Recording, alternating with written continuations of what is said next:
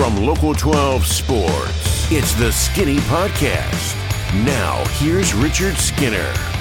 Welcome into the Skinny Podcast. It's the weekly Potpourri edition. I'm Richard Skinner, local12.com digital sports columnist and editor with Rick Broering. As always, it's presented by Blake, the attorney Maislin. We got some Bengals to talk about, some college football, some college basketball, gambling portion of the podcast, and then a portion where you can ask me a question on any topic. Go to the Xverse, hit up the hashtag Ask Skinny Anything. Rick, you had a, a, long trip to Washington last week, but your Norse played well. They're coming off their first win. I know we will discuss that and much, much more after kind of a, a big first couple of nights of college basketball here this week.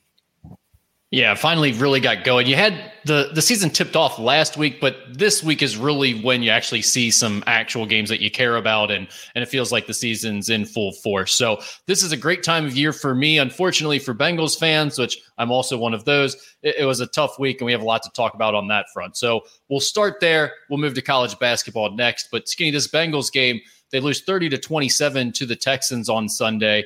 Now they have a short turnaround at Baltimore on Thursday night. Um, I guess the question is did the Texans' loss expose the Bengals in some way, or was this more about the team dealing with injuries, or is this just a Sunday in the NFL and it's one of those things, and now you have a hole you got to dig yourself out of? Yeah, it's a Sunday in the NFL, but it's it's a game you can't afford to lose, and now they put themselves in a really tough spot. I mean, there's so much blame to go around. Um, you know, you can blame Joe Burrow for a couple of bad interceptions. Certainly, one in the end zone was a bad interception. You can blame Tyler Boyd for a drop. You can blame the defense for giving up 544 yards. Um, and maybe you can you and I, am probably guilty of this too. You know, maybe I should tip my cap more to the Texans being a, a, good team. I really didn't think they were. I thought, you know, their wins were primarily over slop teams and, you know, rookie quarterback on the road, usually a dicey proposition, but um, they had a really good scheme. Um, they ran the ball down the Bengals' throat, which was disappointing because the defense took a big step backwards. And you're right, they got to find it quickly. I guess the good part is you can't brood over that loss because you had to immediately flip the switch to get ready for Baltimore on Thursday.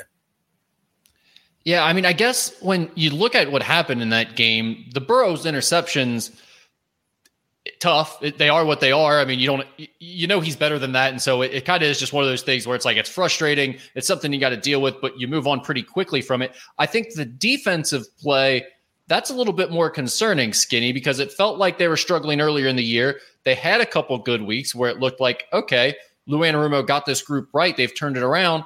And now it feels like we're back to sort of talking about some injuries with certain guys affecting them and them not being on the same page. What's going on with that defensive unit? Yeah, I mean it's a great question. The tackling was horrible. Um, it was funny. We, we, were talking to Lou on Monday, and and uh, a question was brought up of you know can can you get back to tackling drills? He said I don't have time, but I'm going to make time because we we have to get back to tackling better. Um, you know, uh, I thought Nick Scott was just awful in run support. I do think they miss Sam Hubbard. You know, I asked him that question. I said it's not just one guy, you know, but you know how how how big of an absence is Sam? And he said, simply put, he's irreplaceable.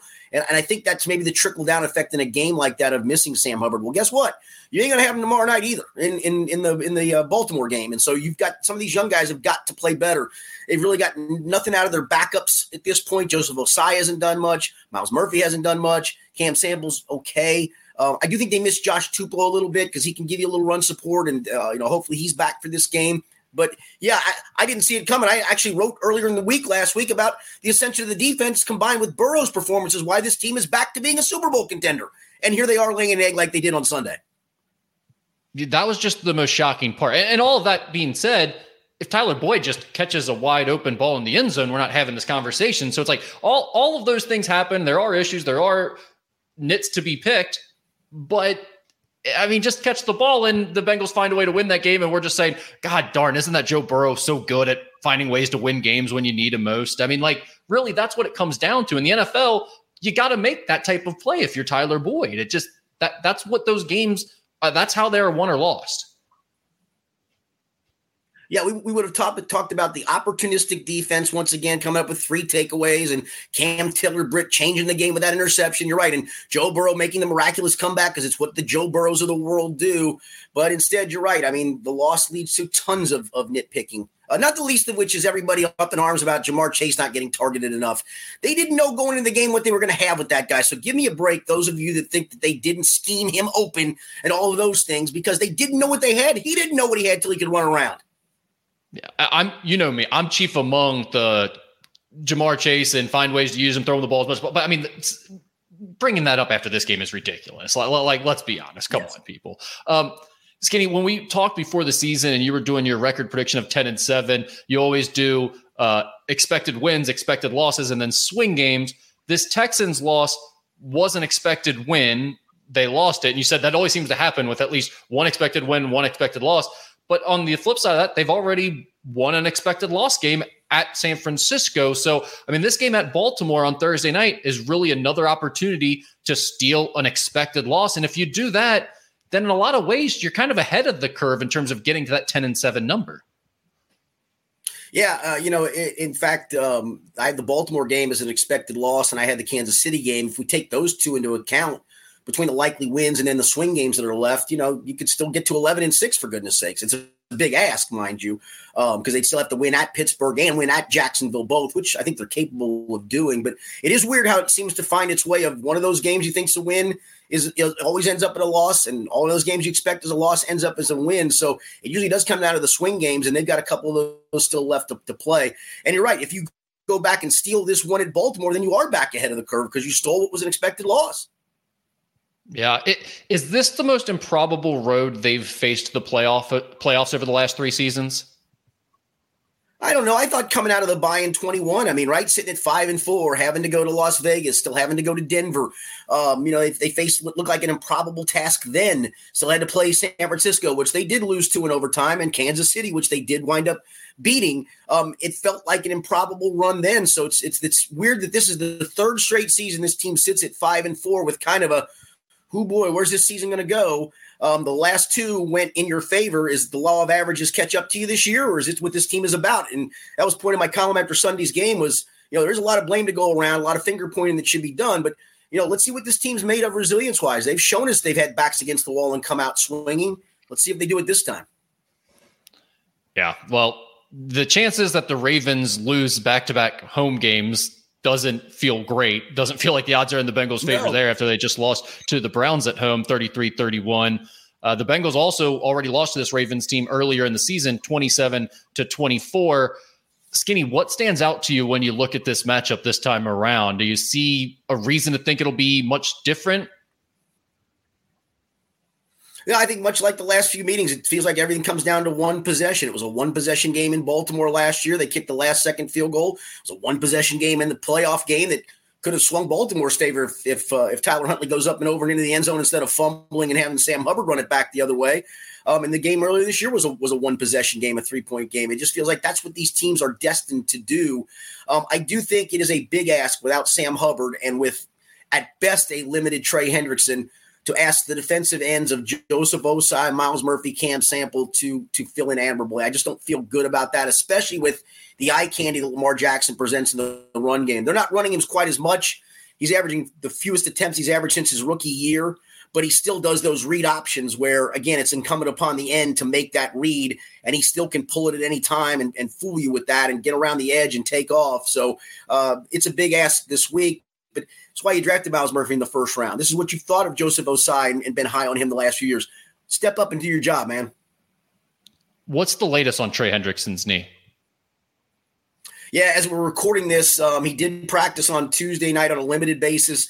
The official injury report for the game isn't out as we speak. My guess would be he'll be listed as questionable. And again, even if he does play, um, it'll probably be on a snap count. I, I, can't imagine he's he's in there a ton. Heck, he might even be in there on pass rushing downs only for all I know. So, um, you know, he's still with a hyperextended knee that sounded like there was a timetable to it, and he moved that timetable up quickly and was able to practice on Tuesday, which I think is at least a sign he's trying to give it a go. But even if he does, he's not out there for 100 percent of the snaps. I can guarantee you that. Yeah. All right. We'll come back to that game and talk about our predictions when we get to the betting segment. For now, we're going to move on to some college basketball talk. And we had some big games around the area over the last few nights. First among them was number 17, Kentucky, falling to number one, Kansas, as part of the Champions Classic on Tuesday night. Uh, skinny, on one hand, that Kentucky loses a 14 point second half lead in this game. And you want to say, oh, that's terrible. How does that happen? All these other things.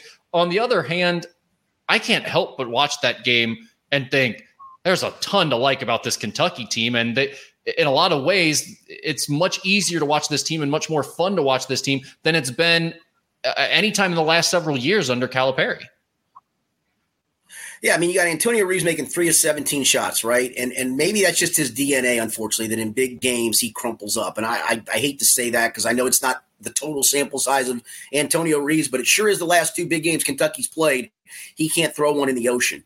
Um, that's the negative to it. DJ Wagner didn't do a whole lot offensively. Um, the other part to it too is Hunter Dickinson goes for 27 and 21, and then you only can imagine, well, what would have happened if you'd had at least one of the three seven footers who's unable to play? I think that's the upside to it. It's disappointing to your point that they blew a 14 point lead. We've kind of seen Cal's teams do that at times where they get a big lead and it feels like they just kind of hope the clock runs out. I did like the style of play. We've talked about that, the way they're playing without really a true post guy in there. Um, but you can't help but wonder how much could one of the one of the seven footers, and certainly if there's multiple, how much could they have negated Hunter Dickinson in a game like that? That's a huge what if, and that's why for UK fans, I think you went into that game almost with the mindset of there's nothing to lose. Who really cares what the result is? Let's just see what this team has, and that's why I think the giving up the 14 point lead in the second half is much easier to swallow because if you watched that game, quite honestly, they had no business being up by 14 points. They threw in a bunch of threes in a row there for a stretch and, and kind of built that lead and, and were able to do some things because they were playing well on top of it. But uh, that lead was never going to last. And the fact that they ended up losing the game sucks. But I just I'm impressed by how many options they have on the offensive end. I mean, you mentioned Reeves struggling a bit in that game, but we all obviously know he can shoot the ball from the outside and get them some points. Dillingham lit it up from the outside once again. You talked about him on the last podcast. I think he's going to be great all season long. You have a Wagner. Heck, too. you have a guy like Reed Sheppard who can come off the bench and give you a nice lift. Who I just love what he brings for them. So I think offensively I can't get enough of the way this UK team is playing. I'm fascinated to see what it looks like when they do have to implement a couple of these bigs back into the mix. If that takes away some of the openness and the three point shooting and the, the flow they have going right now, or what happens. But the only other thing I would say on this game is they are going to have to sort out their end of game situations because they have all these options on offense, but I don't think they know who their guy is that they're going to rely on when it's tight late in games yeah, you'd like it to be a Reeves because of his experience. You'd like it to be a Tre Mitchell because of his experience. But honestly, the alpha to me is Rob Dillingham, and and, and it, it's getting clearer and clearer the more I watch him play and them play that, that, that needs to go through him. And, and, that's tough for somebody that's tough for an Edwards to swallow. That's probably tough for a DJ Wagner to swallow. That's probably tough for a Reeves and a Mitchell who are upperclassmen to swallow. But that dude is either going to create for himself or for somebody else. And maybe that's where it has to go through at the end of the game the Wildcats will take on Stonehill on Friday. Stonehill is one of the worst 10 or 15 programs in the country, so they, they should be all right there. I think uh, did they just didn't they just play UConn? Maybe. I think sounds right. I don't know. I think I, I won't lie. I haven't really I, kept I, up with their schedule this year. Yeah, I, am going to look it up as we talk because I, I I saw a point spread on. It might have been Sunday. I think I saw like a 40 point spread. UConn was favored by, and I swear it was Stonehill. Keep going. Yeah, I, I mean Stonehill, I would imagine is playing a lot of buy games to keep their athletic department funded. But uh, yeah, Xavier lost at number two Purdue on Monday, 83-71. The Musketeers will play Washington in the Vegas Invitational at midnight on Friday night. Skinny, the, honestly, all things considered, I thought the their performance against Purdue was fairly encouraging. I mean, they never had a chance to win Very. it. They never really threatened in the game, but they also were never run out of the gym. And Purdue at never point was at no point was covering the 16 and a half or 17 point spread. Um, Xavier was always within striking distance, and you felt like had they been able to knock down some shots and, and get on a little bit of run, they might have had a chance to pull an upset in that game. Yeah, I, I, think the key is, and you got a couple nice performances off the bench, but but you know what else can you get scoring wise out of the lineup? And and I think that was the the the the part of the problem. You were never going to guard Zach Edey in that game, so you just chalk that up to that is what it is. And I do think that, uh, Purdue has every part necessary to win a national championship. They always find a way to flub it up, but they literally have every part. Rick, they're they're to me honestly, they might be the most complete team roster wise in the country. Maybe it's because they do have a legit threat in, in Edey inside, and then they got a lot of parts around him and bench depth too. So I, I yeah, if I'm a Xavier fan, I'd be really encouraged by that game.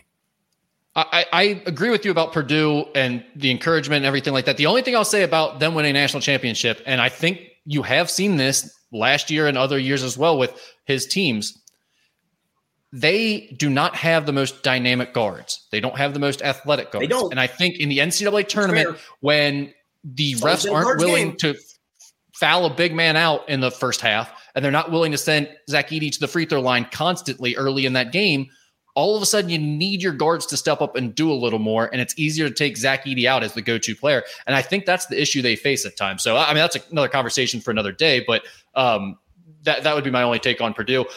What you said is absolutely true, though. Purdue is very complete. They know absolutely who they are right now. This wasn't you're playing a Purdue team who isn't ready to reach their potential this early in the year. No, they're a championship caliber team right now as we sit here in mid November. So it was a great test for Xavier. And I think in a lot of ways, it eased concerns for fans that this team may be awful. I mean, you mentioned on last week's podcast, you thought they might not go 500. Where are you at now? Did this change your opinion on that at least? Yeah, I do, I do think in this event they're going to, and after you saw Washington play, I think you'd be encouraged by Xavier going up against Washington. I'm sure NKU played really well that night to stay within striking distance of Washington, but it also, no offense, Washington shouldn't let an NKU stay within striking distance of it if Xavier's not a better team. So you, I don't think you can go out and get swept in this thing. Um, and you still probably have to steal that win against Cincinnati in the crosstown shootout. But yeah, I, I feel much better about them because even inside the league, UConn, maybe Marquette on its best day is on par with Purdue. And I know you can't always equate November games with January, February games. I get that teams obviously evolve or devolve one way or the other. But I, I do, again, I think it was a really encouraging sign the way they played against, as you mentioned, a team that kind of knows what it is already. It's not a team that's trying to figure it out. I mean, Purdue's kind of got it figured it out with the core that came back. So uh, I think that was really encouraging because you don't know what you got yet in Xavier. Xavier has to win one in Vegas. They have to win one of those games, I think. It doesn't really matter which one. It could be the first one against Washington. It could be the consolation game if you lose against Washington, against San Diego State or St. Mary's. All of those games feel pretty similar to me. I, don't think there's a huge difference, but you can't go 0 2 in this event. Otherwise, St. Mary's is good, but they also lost to Weber State and are unranked now. So yeah, it took a little no, bit of a luster right, off that potential right. matchup. Um, but uh, yeah, any of these games are going to be solid enough games in terms of your strength of schedule and all that. It's not really about that as much as it is just counting wins. If if you lose two here, then you get into a situation where it's like you lose that Houston game. If you lose the crosstown shootout, now we are potentially talking about the scenario you laid out last week where you end up under 500 if you have a bad conference stretch. So uh, we will continue to monitor Xavier as they've got a big weekend ahead of them. NKU skinny. They are one and two now after losses at Middle Tennessee State and Washington, and then a win over Division Three DePauw on Tuesday night. Basically, my take on NKU is this right now. They had one really bad half to start the season at Middle Tennessee State. And then since then, they've played three good halves and two meaningless halves of basketball because who cares about a Division. Three opponent in DePauw? Right. But I, I, I would not be discouraged at all by the record right now. Yeah, no, I, I mean, uh, listen, I, I would have told you I, if the season started, I would have said they're one and two sitting right now. I mean, um, you know, I, I, asked you the other day on a, on a text message, was NKU just that bad or was Middle Tennessee that good? And you said bad for a half, which they were down, what, 36 21 at the half or whatever the heck it was. But you also said, I think Middle Tennessee's pretty good. And they've, they've had a nice run here of late. And listen, Washington's still a, a, a, a pack, uh, you know, as long as it exists, a Pac 12 school. You're not going there and winning a game like that. You, you know, maybe a pipe game. I know James Madison beat a Michigan State. I get that, but that's a big. That's still a big ask. And the fact that they played pretty well was a good sign. Yeah, Washington's kind of a unique team for a mid-major team to match up with too, because we've seen Sahvir Wheeler. He's not a great high major player, but he is a tough guard for mid-major opponents because he's so fast and just a weird body type, being as strong and, and stocky as he is, and uh, he can really pass pass the ball. And like uh, they have three guys that are essentially seven feet tall. I mean, one's like 6'10 or 6'11, but the other two are over seven feet. So all of their centers are at that seven foot level, which is difficult for a mid major team. And then Keion Brooks is fantastic. I mean, he's a really difficult guard yeah. for anyone, much less a mid major team that doesn't have, you know, a six nine athletic forward to guard him. So uh, they are a a really tough matchup for NKU. NKU did a good job against them, but I think uh, moving forward to that matchup with Xavier, Xavier should be all right. You would think. Looking at the Cincinnati game this weekend, Skinny, I mean, this is a matchup that, quite honestly, when you look at UC's schedule this year, this is a big game. This is a big game in this city, not Absolutely. only just because NKU upset them last year, but UC, they don't have many big games this year. It's like Dayton, Xavier, Georgia Tech just lost to I don't know some terrible team last night, so there that's going to be a god awful game. And they go to Howard. I mean, there just aren't really many big games on the schedule. This game is a home game for UC, and it has some juice. I think there's going to be a little bit of an atmosphere for this game on Sunday. I do too. I'm, I'm with you. I'm with you in that regard. Um, because for UC, you know, you you you you've got payback in mind. If you're Wes Miller, you can't allow this to happen on your home floor for a second straight year. It didn't happen on their home floor last year, but you can't lose to NKU for a second straight year and the second loss be on your home floor. And for a team that doesn't have a great non-conference schedule, I know they can pick up some certainly some juice in the Big 12 if they win games in the Big 12. Um, you can't afford to slip up in the non con. You just can't. Could you afford losing to a Xavier team that will be on the bubble for an NCAA tournament? Sure. Can you afford to lose the rest? Probably not. Right. When I look at matchups in this game, the one thing I have my eye on more than anything is the point guard spot.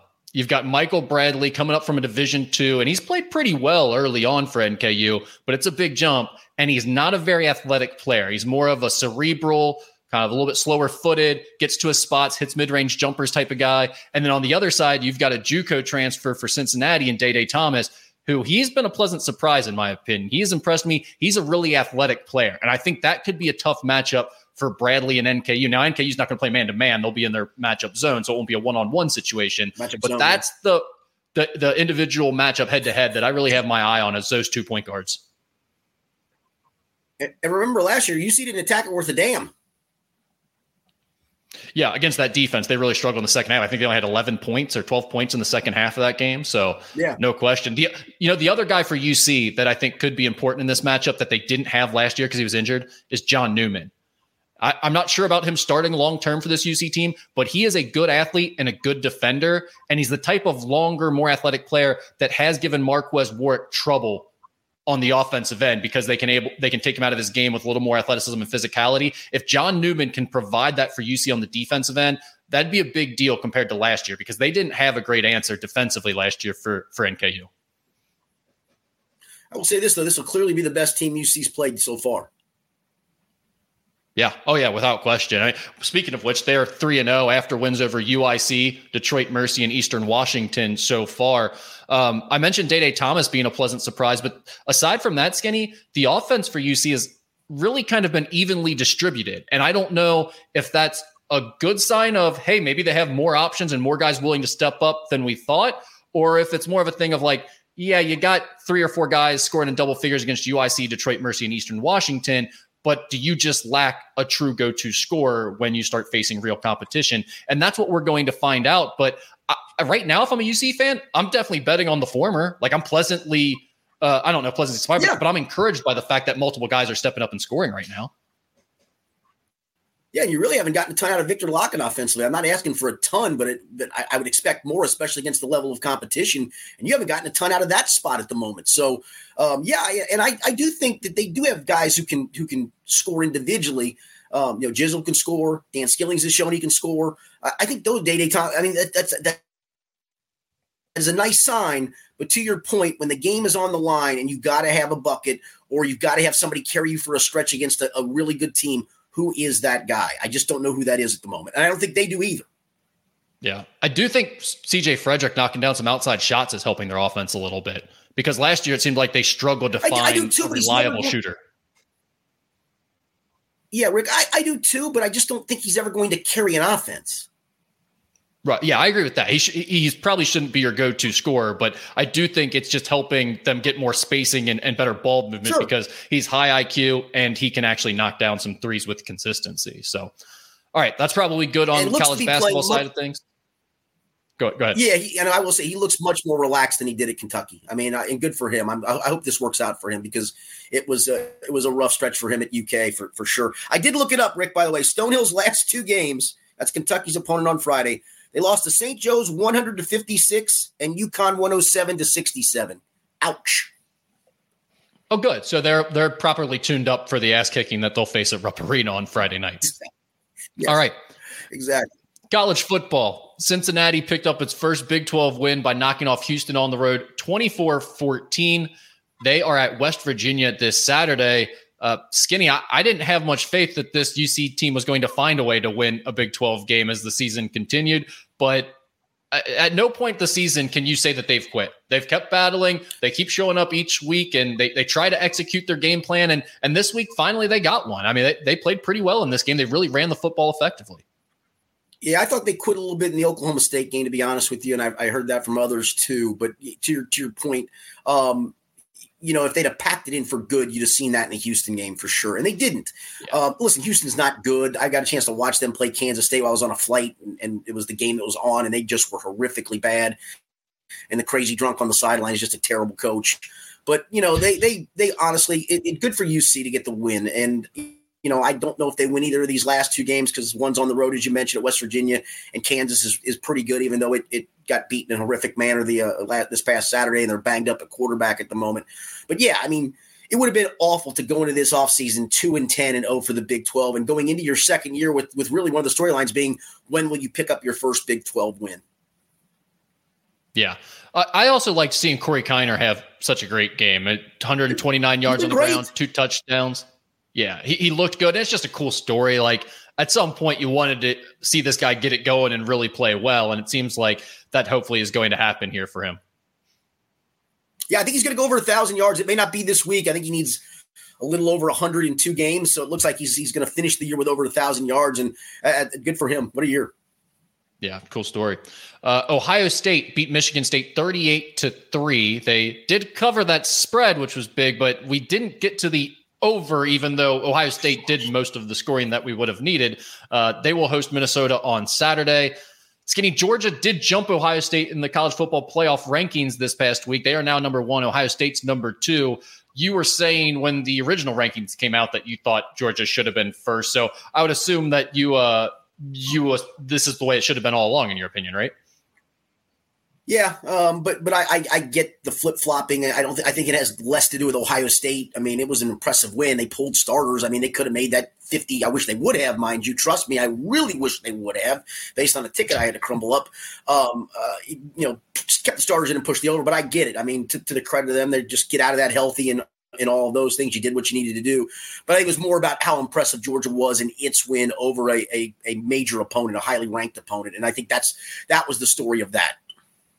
Well, yeah, in Georgia, the last what two weeks or two out of the last three weeks, they've now had two ranked wins that give them the strength yeah. of schedule and the quality of resume to legitimately say, okay, yeah, they've they've done enough to to be the number one team, and I think that's fair. I like that the college football playoff ranking committee does it that way based on merit a little bit more so than other polls do. Maybe Skinny, is it crazy to talk about Marvin Harrison as being the best Buckeye ever? I asked that because I listened to an Ohio State podcast this past week and they were having that conversation on the podcast. And and at first I was like, come on, guys, let's relax. But then I thought about it for a little bit and he is so damn dominant. Like I know Archie Griffin exists. I know there's several other names that you could throw out there in Ohio State's history, but I mean, maybe it's not a crazy question to be asking. Hop along Cassidy. That's I, you can go on and on. Like there's probably 10 names that you can throw out right now that are elite, elite players. Vic Janowicz. Go look him up.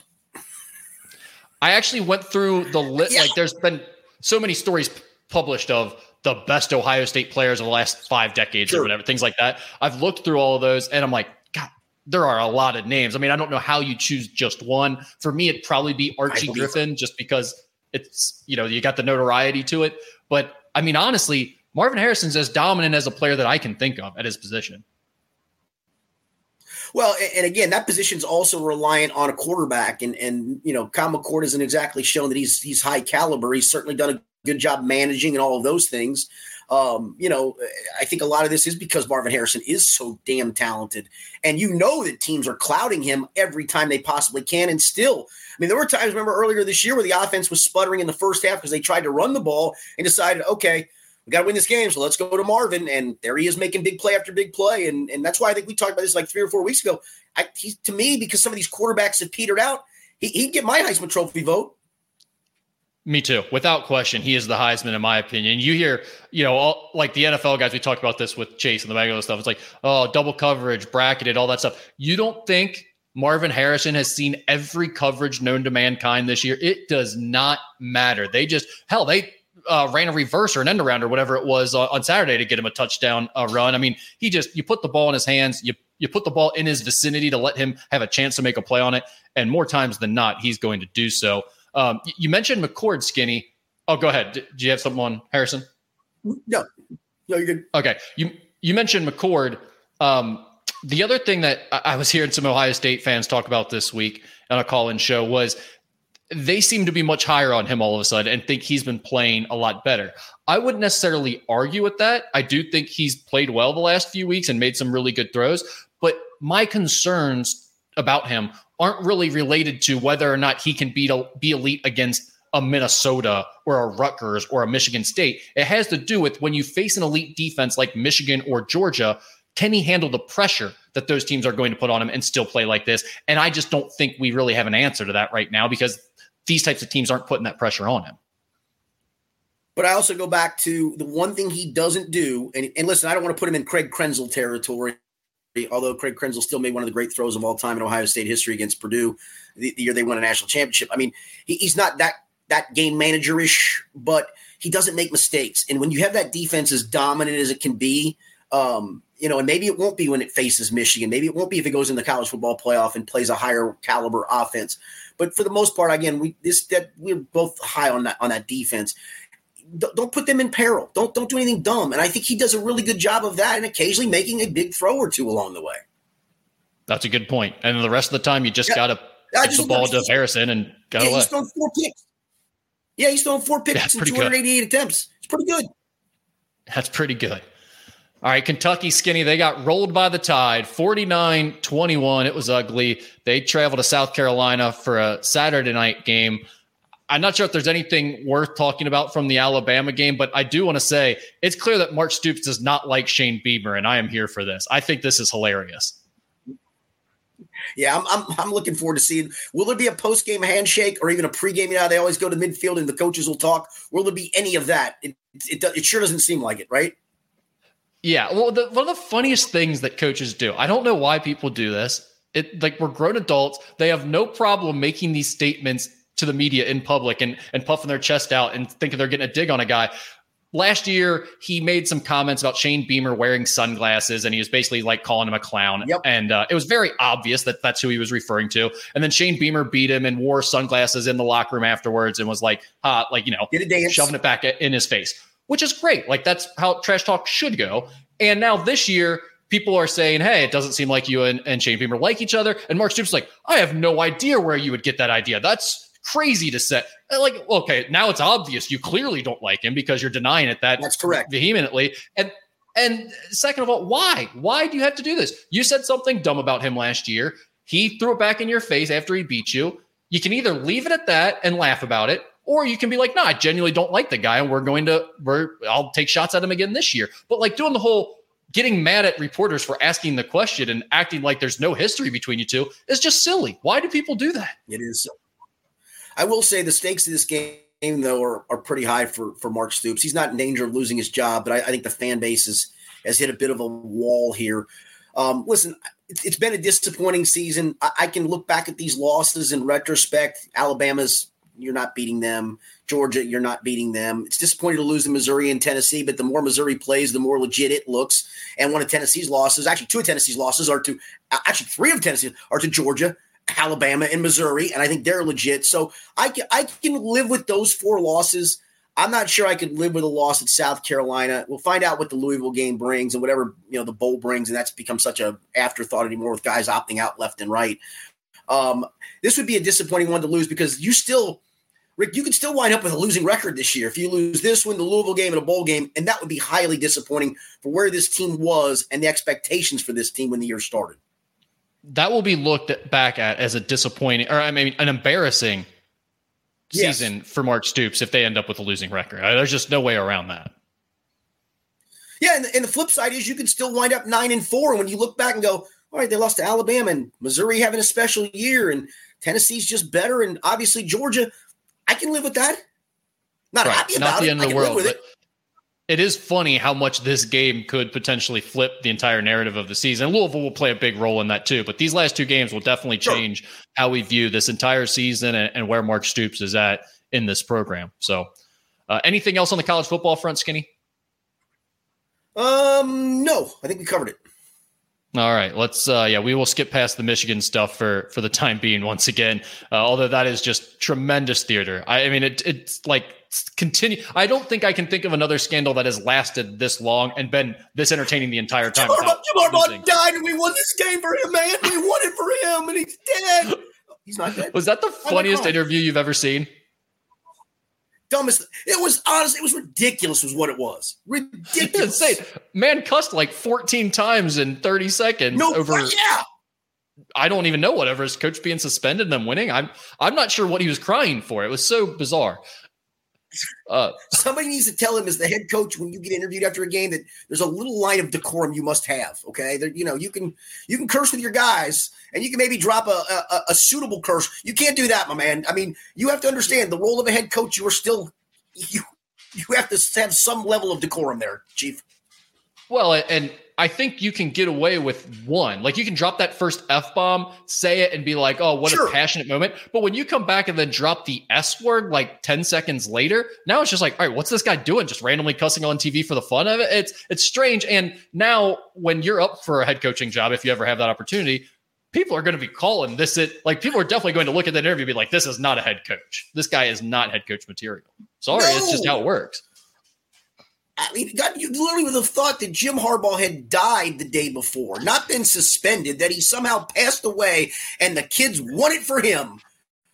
I, I thought it was like remember the Titans when the, the guy gets hit in the, the car crash, you know, and then they have to play the state game. He's in his in his hospital room. I thought that's what was going on with Jim Harbaugh yeah. for a second. Then I had to be reminded, oh no, he's just a cheater and he's suspended for cheating. That's what happened. Exactly. What a what a clown. Yeah.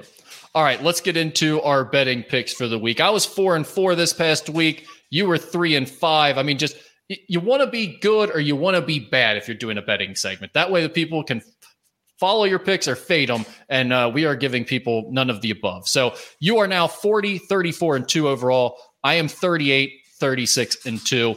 And uh, we'll start with the NFL this week because the Bengals have a Thursday night game, 815 the Ravens are a four point favorite in that one. The total is 46. All right, one thing here too. I just got the Bengals injury report. I mean, it, people are going to know it by the time they probably listen to this podcast. But but um, Trey Hendrickson is not on it at all. He's not even listed as questionable. That is absolutely stunning to me. Um, in fact, he was a full participant in today's walkthrough as well. Now, it is just a walkthrough, but he was a full participant and he's not listed on the injury report. Tee Higgins and obviously uh, Sam Hubbard are out. Andrei Iosivas is is is also out. But Josh Tupou is back, and Hendrickson is at least he's not even questionable. So pretty stunning there. And maybe because of that, and because of the way these two teams play, the four points feels like a gift. I think it comes down to a field goal possession either way. Um, I think it creeps barely over the total. I'm going to go Baltimore 23, Bengals 20, just because of the home field advantage. The fact the Bengals have lost 14 straight primetime road games. Now, the flip side is, and I saw this stat this week too. I believe Joe Burrow's last 13 games as an underdog, I think he's either 12 and 1 or 12 0 and 1, which is pretty stunning um, to me. So it's pick your poison. Is it the Joe Burrow stat you take, or is it the negative primetime stat you take? I'm going somewhere in the middle, and the Bengals cover.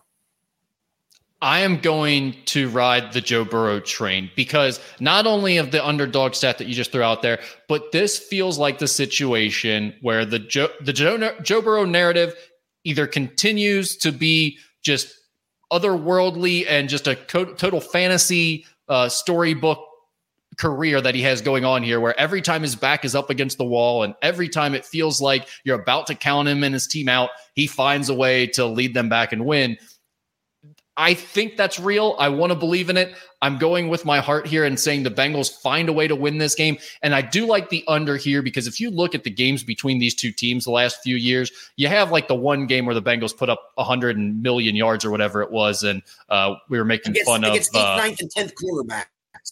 Yeah, we were making fun of that guy they call Wink. Uh, but. The, usually these games are low scoring. The Bengals hold them right around 20 points or under. So I'm going to go Bengals 21, Ravens 17, Bengals and the under for me. All right, Saturday at 2:30 p.m. We've got Cincinnati at West Virginia. The Mountaineers are six and a half point favorite. The total is 54 and a half. Yeah, I, I think you know going on the road back to back weeks is, is tough. West Virginia's coming off an ugly game itself at, at Oklahoma, but I think being back at home, um, I, I, hate to do this. I mean, you, you you you could think UC's got a little momentum going, but it also to me almost feels like, hey, we got our win, we did what we needed to do, and now they're going on the road. I just think it's a big, big ask here. I'm going to go West Virginia 34, UC 20. 34 20. So that is actually the under by half a point as well. So you're going West Virginia and the under. I like West Virginia here too. I think this is going to be a, a fairly close game, but this has actually been a, a nice season for West Virginia. They were a team where their coach was on the hot seat coming in and uh, I think a lot of people thought they could have been one of the worst teams in the Big 12, and they still might be, but they've found a way to win enough games to have an above 500 record. And I think overall the, the vibes are pretty positive there. So, uh, especially when you compare it to the situation in their, their basketball program, everyone is still very much in football mode uh, out in West Virginia right now. So, I'm going to go West Virginia in the under here 28 21 for me, the final score. That brings us to Saturday at 4 p.m. We've got Minnesota at Ohio State. The Buckeyes are a 27 and a half point favorite, and the total is 49. Minnesota just is not going to be able to score in this game, in my opinion. It, will it'll again, it'll. It, I don't even know if it, it's going to be Ohio State's going to put the point total up here. I'll go. I'm going to go Ohio State. In the end. I'm going to go Buckeyes 34, Minnesota three. 34 to 3. So this is very that's like basically what happened in the Michigan State game. Ohio State scores all the points, but they give up nothing and you go under either way. Um, you're on Ohio State and the under here. I like Ohio State to cover the big number once again. I'm going 45 13, though. I, I think this game gets over. It didn't happen last week, but you look at Minnesota's scores, they've just been giving up an insane amount of points the last few weeks. Uh, I'm going to think Ohio State basically gets that number themselves here this week. So if uh, otherwise, I'll just be burnt two weeks in a row betting Ohio State overs. Saturday, 7:30 p.m. We've got Kentucky. Well, we've got Kentucky still. Oh, forgot. Kentucky, yep. Yep, Kentucky yep, at South Carolina. The Wildcats are a two point favorite. The total is 54. Well, Kentucky, because it can't play defense at the moment, and South Carolina can't play defense either. I, I feel like this game soars over the total uh, again, this is a game Kentucky should win. They did get a win on the road at Mississippi State. Mississippi State is terrible, but South Carolina isn't much better. I think Kentucky does go on the road. They do give up some points, but I think the offense rolls in this one. I'll go Kentucky 34 27. So Kentucky in the over. 34 27. So if you look at these two teams, they have been over teams this year. And defensively, they are not very good. And so that's led to a lot of high scores in their games something about these two teams, though, I can't look at them and say they're going to end up with more than 54 points. Like I, I have a 28 to 24 score here that I'm sitting on. I like Kentucky to win the game and to cover, but even then that puts you at 52 points. And it's like, do I really right. want to tack on another touchdown to either one of these two teams? I don't, that just seems, I, the total seems too high to me. I, I know what you just said. I don't even think that's wrong based on what we've seen all year, but for some reason, I just can't bring myself to put these two teams over 54 points. So I'm going to Kentucky in the under here, 28 24. What's your best bet, Skinny? All right, I go back to my four team teaser. I, I, I, love them in the NFL. I'm going to take Detroit. This is going to be a six and a half point teaser. Detroit against Chicago. They're nine point favorite. Take them down to two and a half. Taking Green Bay at home against the Chargers up to nine and a half because the Chargers are going to charge and keep every game close. The one I'm a little scared about, I'm going to take Houston from minus five to one and a half point underdog against Arizona, which has a little more juice because Kyler Murray's back, but it's still a bad, bad football team. I know they did come up with a, with a win this past week. And then I'm going to take Jacksonville at home down to a pick 'em against Tennessee. All right, so that's Detroit, Green Bay, Houston, and Jacksonville back with your four team teaser. This is a six and a half point teaser you did mention, so not the, the typical Correct. six point teaser. I'm actually going six and a half point teaser as well this week. I'm going to go on the college football side of things. This one you're going to be paying a little bit of juice for. It's like minus 130, I believe, to do a, a two team six and a half point teaser in college. I'm going Ohio State down to 21 and Florida up to 18 and a half against Missouri. Ooh. 18, yeah, I, I, I know Missouri's good. That, yeah, but I don't think they're three touchdowns better than Florida. 18 and a half is just too much in that matchup. Uh, sorry, like I, I just I don't see it. Yeah, I, I love that pushing that up to 18 and a half number. It feels I feel like that's automatic to cover. Um, the Ohio State one, I'm honestly more concerned about going in. So um, that's that's what it is. Six and a half point teaser. Ohio State to 21, Florida to 18 and a half. And that is our best bets of the week. And we've got an extended version of Ask Skinny Anything this week. So let's jump into that. If you could pick right. any former Bengals player to be on this year's team, Skinny, who would you pick and why? David Fulcher at safety because he's terrific in the run game and he's also a ball hawk on the back end. Um, I think they I, I, listen. I probably soft shoot the loss of Jessie Bates and Vonn Bell more than most because I really thought um, it wasn't going to be that great of a loss. But honestly, Nick Scott has just not been very good, and Jordan Battle simply not ready to play. I think Dax Hill's done his part for the most part, um, but that other safety spot is really lacking at the moment. So give me David Fulcher back on this roster. All right. What about your ranking of basketball teams in Cincinnati and NKY area? For high school? I assume this is college. College. Um, yeah, see, we'll, we'll, both do this.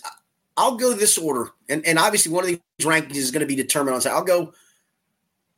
I'll go. We, we're just ranking the four, right?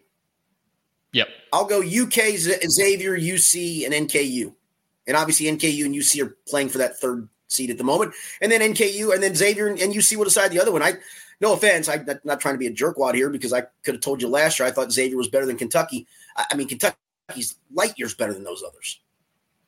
I feel the same way. I think it's Kentucky, clear gap. Then it's UC and Xavier pretty close. And then it's NKU a bit behind them. But in a one game scenario, as we might find out this Sunday, who knows? So uh, we'll keep our eye yep. on that. What's the most amount of wings you've eaten in one sitting? Um, probably probably 18 because I think it's the biggest order I could get at at, at uh, Buffalo Wings and Rings, and I'm not sure I would have wanted to do more than that.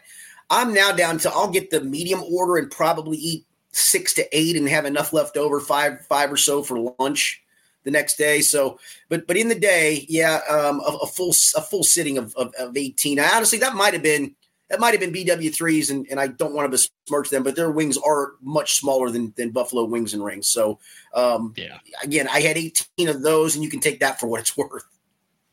Back in the day, they used to do uh, all you can eat wings at Hooters on Wednesdays or Thursdays. Oh, oh I remember. I, I tried. You know what? I did try that. You're right. Yeah. Yes, and, I did try. It was like it was like twenty bucks, or maybe a little bit more, and they would give you twenty wings to start with, and then they'd bring you a plate of yep. ten for each subsequent plate. I remember that. So I think at one point I did at least like 28 or 29. Like I remember getting to the second plate, getting mostly through it, and then just being like, I'm not even attempting any more than this. So, yeah, I think Gamble and I tried that with another buddy of ours after a softball game once down at the Hooters on in uh, in Newport. Um, I, I, don't remember the exact count that we got to, but I do recall doing that. And I do. It's funny. I love their wings. I, I haven't been to a Hooters in a long time, but I really do like their wings, and they're usually pretty big. They're, well, that's the problem with Hooters wings doing the all you can eat is they're the big breaded wings. So it's like you can't. I mean, that's not yeah. an all you can eat situation. That's like you just need ten or twelve of them, and you're good. You know, um, if you like the yeah, breaded right. wings, right the place you got to go to is O'Brien's. O'Brien's has tremendous oh, yeah. breaded wings. You got you got to get them breaded though. Yeah, no, outstanding. Absolutely. Outstanding. Yeah. Uh curious what y'all's go-to midnight snack drink is with Xavier playing at 12 a.m. Eastern Friday night, Saturday morning. I figured I'd reach out for recommendations, suggestions, etc. So here's the sad part for me. I, I I'd probably be be bourbon at night and then I'm probably asleep. I'm asleep by midnight most nights because because of that. But if I was trying to stay up, I'd probably grab a handful of Oreos and a giant glass of milk if I was trying to stay up.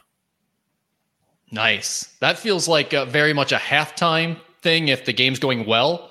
Um, if it's not, then I think you just make another bourbon. That would be yeah. And then you and then you say night, and then you lay, lay down on the couch and say night night. Yeah, an, an early night maybe for you, but uh, snacks wise, late night.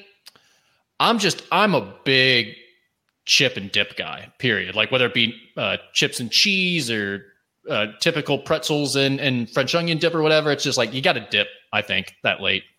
Yeah, so so mine if I do something like that, and I'm not a big nighttime snacker. I'm I'm really not. I don't usually eat dinner till like eight or nine o'clock at night because of my schedule. So dinner's pushed back so late that it really doesn't require a snack later. But for whatever reason, I I, I like little pretzel sticks with the dipping sauce of of yellow mustard with Frank's Red Hot mixed together, and then you just dip the pretzels in those. I'm telling you, try it. I've never done that before, but I will be trying it tonight. I will say, like, there's that's going to happen. I don't understand why that would be good, but I've I'm very much a trier. If I hear about something and someone else says it's good, I've got to do it once. So I will be trying okay, good old, mustard good old, and Frank's Red Hot. Yep, good old yellow, just yellow, regular yellow mustard with Frank's Red Hot. Mix it around really good. I'm telling you, you'll thank me. Text text me when you taste it. I will. I will. I sounds up my alley. I like hot sauce. I'm not a huge mustard guy, but we'll figure it out. Uh, how do you cook your bacon, Skinny? I'm kind of on that medium side. I don't like it overly crisp. I don't like it that underdone where it still doesn't look like it's it's cooked. There's a fine line for me. Um, and I usually do it in the microwave. I can do it on the stove top, and I've done that before too. It's usually easier to control, but in the interest of time, I usually just pop it in the microwave. Um, I'm, I'm, not a huge breakfast guy. I will say um, the, the, spread at Paul Brown Stadium on game days is not the best, but I do love me some Paul Brown Stadium press box bacon. It's some of the best around. It's crispy. It's crispy bacon. Yeah, but it's it's it's kind of in that middle to me. They they I, I try to stay away from the crispier pieces. I, there's there's ones you can pick out that are just the right just the right texture and and, and doneness for for my liking. I prefer my bacon to be like the wiggly, the underdone bacon, the not crisp bacon. But regardless of yeah. where it is on the spectrum, it's got to have like the fat bubbles. You know, if you've cooked all the sure. fat bubbles out, it's just like the hard, dark pieces of bacon. That's no good. It's got to at least have those weird, no, fat, bubbly pieces. That's the tasty part. Yes. Yeah. You got to have that. Uh, can Skinny power rank the Bengals beat writers on their ability to chug a beer? This obviously stems from you being iced, but it was actually Bud Lighted, where you were forced to chug a Bud Light in the press box at uh, San Francisco, I believe. In San Francisco, yes, correct. And I did it. I did it. So, I, I, in the interest of that, I'm going to rank myself number one until somebody can show me otherwise. Right? I'm, I'm I got that's right. Number Easy number one. You've proven it. Yeah, I, yeah. I'm going to put it because I've drank with both these guys. They're they're world class. Two A and two B would be Jay Morrison and, and, Paul Dehner, and I'm not sure in what order I would I would put them. Um, oh, Dehner first in a chugging thing, right? He's just got a bigger frame and bigger mouth. I feel like that leads to easier chug ability. Correct. Um, I, will put James Rapien probably right behind them at number four. Um, really? Yeah, he's, he's number four. Ben Baby isn't a big beer drinker. He's more of a liquor guy. I'd put him behind. I'd put Charlie Goldsmith probably five, even though I haven't seen Charlie chug, but but Charlie will have a beer or two, and then Mike Petraglia and uh, and and probably Ben are, are, are near the bottom. I do have to. I have to get Kelsey Conway to. I want to see what she would do if I iced her. I haven't. I've seen her drink, but I haven't seen her That's chug. What I'm maybe, Where's Kelsey? Maybe she'll move up, up the rankings quicker. Yeah, I. I'm going to put her ahead of Ben and Mike. Actually. Okay. Okay. All right. Uh, what is the worst question you ever asked to an athlete or coach, and the answer? And what is the best question you've ever asked and the answer?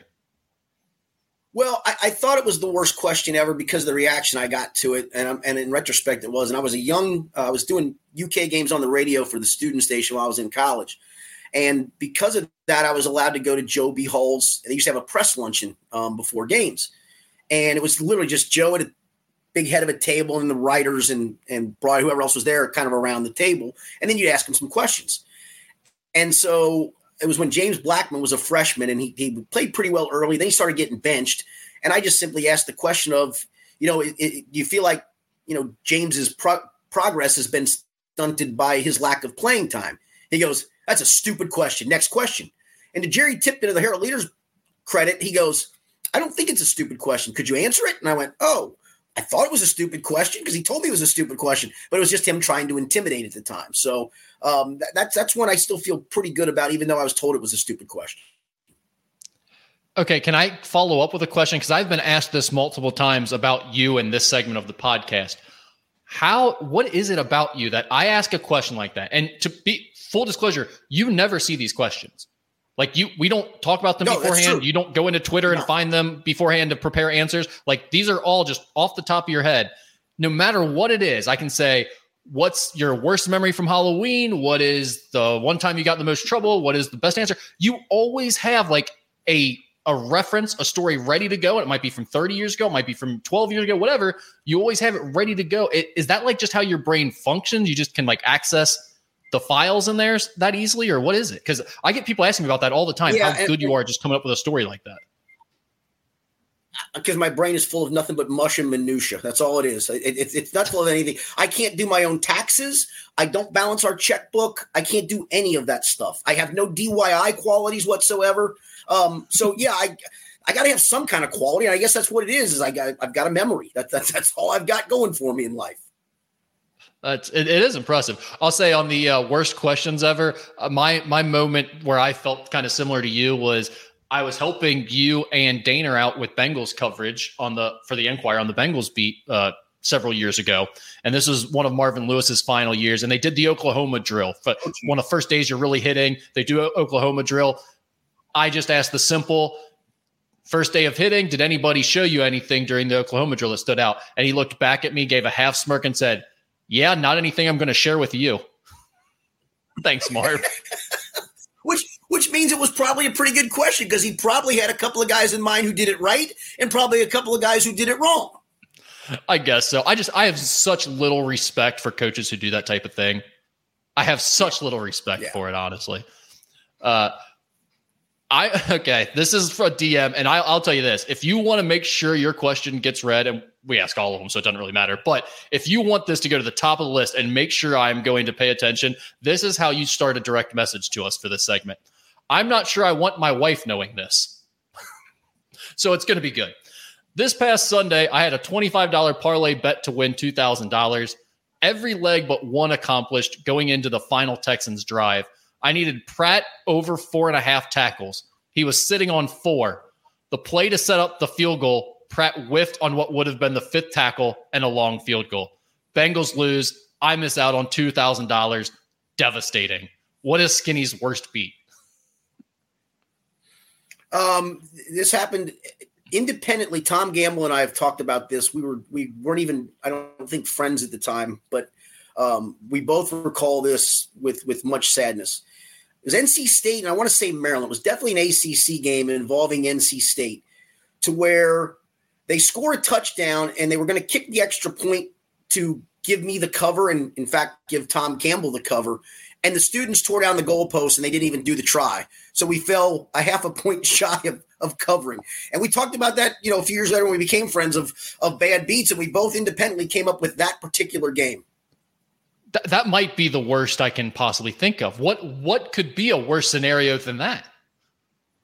Brutal, brutal. That's incredible.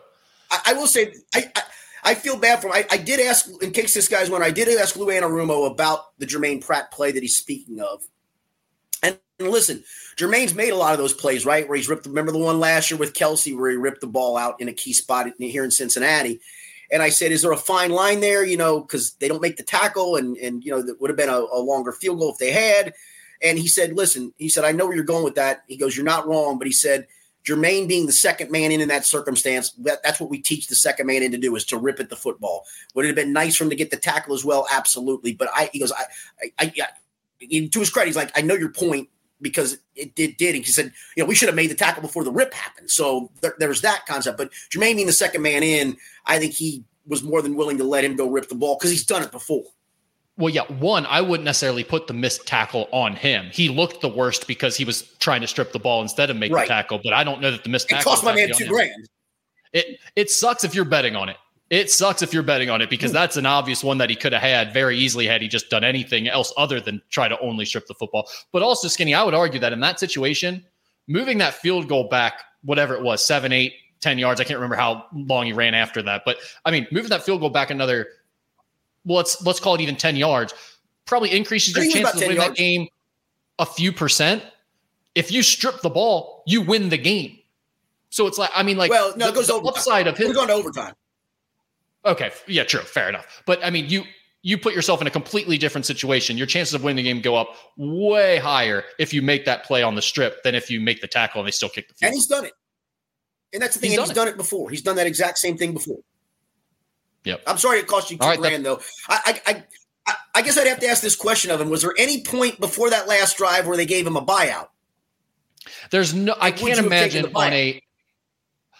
I would have taken the buyout. On, well, I don't know if he already had four tackles. I might not have, but eh, yeah. The problem with that is I don't think they typically do buyouts like that on player props, like a weird player prop for tackles. Yeah, I don't right. think you typically get a buyout like that. So my guess is no. And let me say this point as well. On a day where Devin Singletary ran it 30 times, and I think they ran it, what was it, 34 times?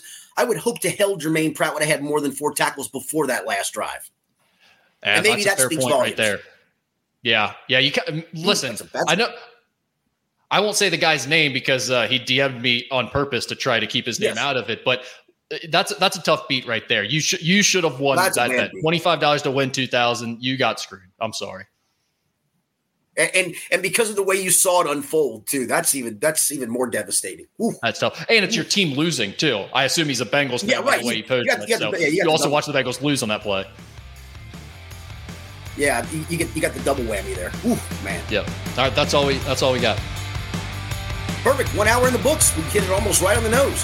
For Rick Broering, I'm Richard Skinner. This has been the Skinny Podcast, the weekly Potpourri edition, presented by Blake the Attorney Maislin.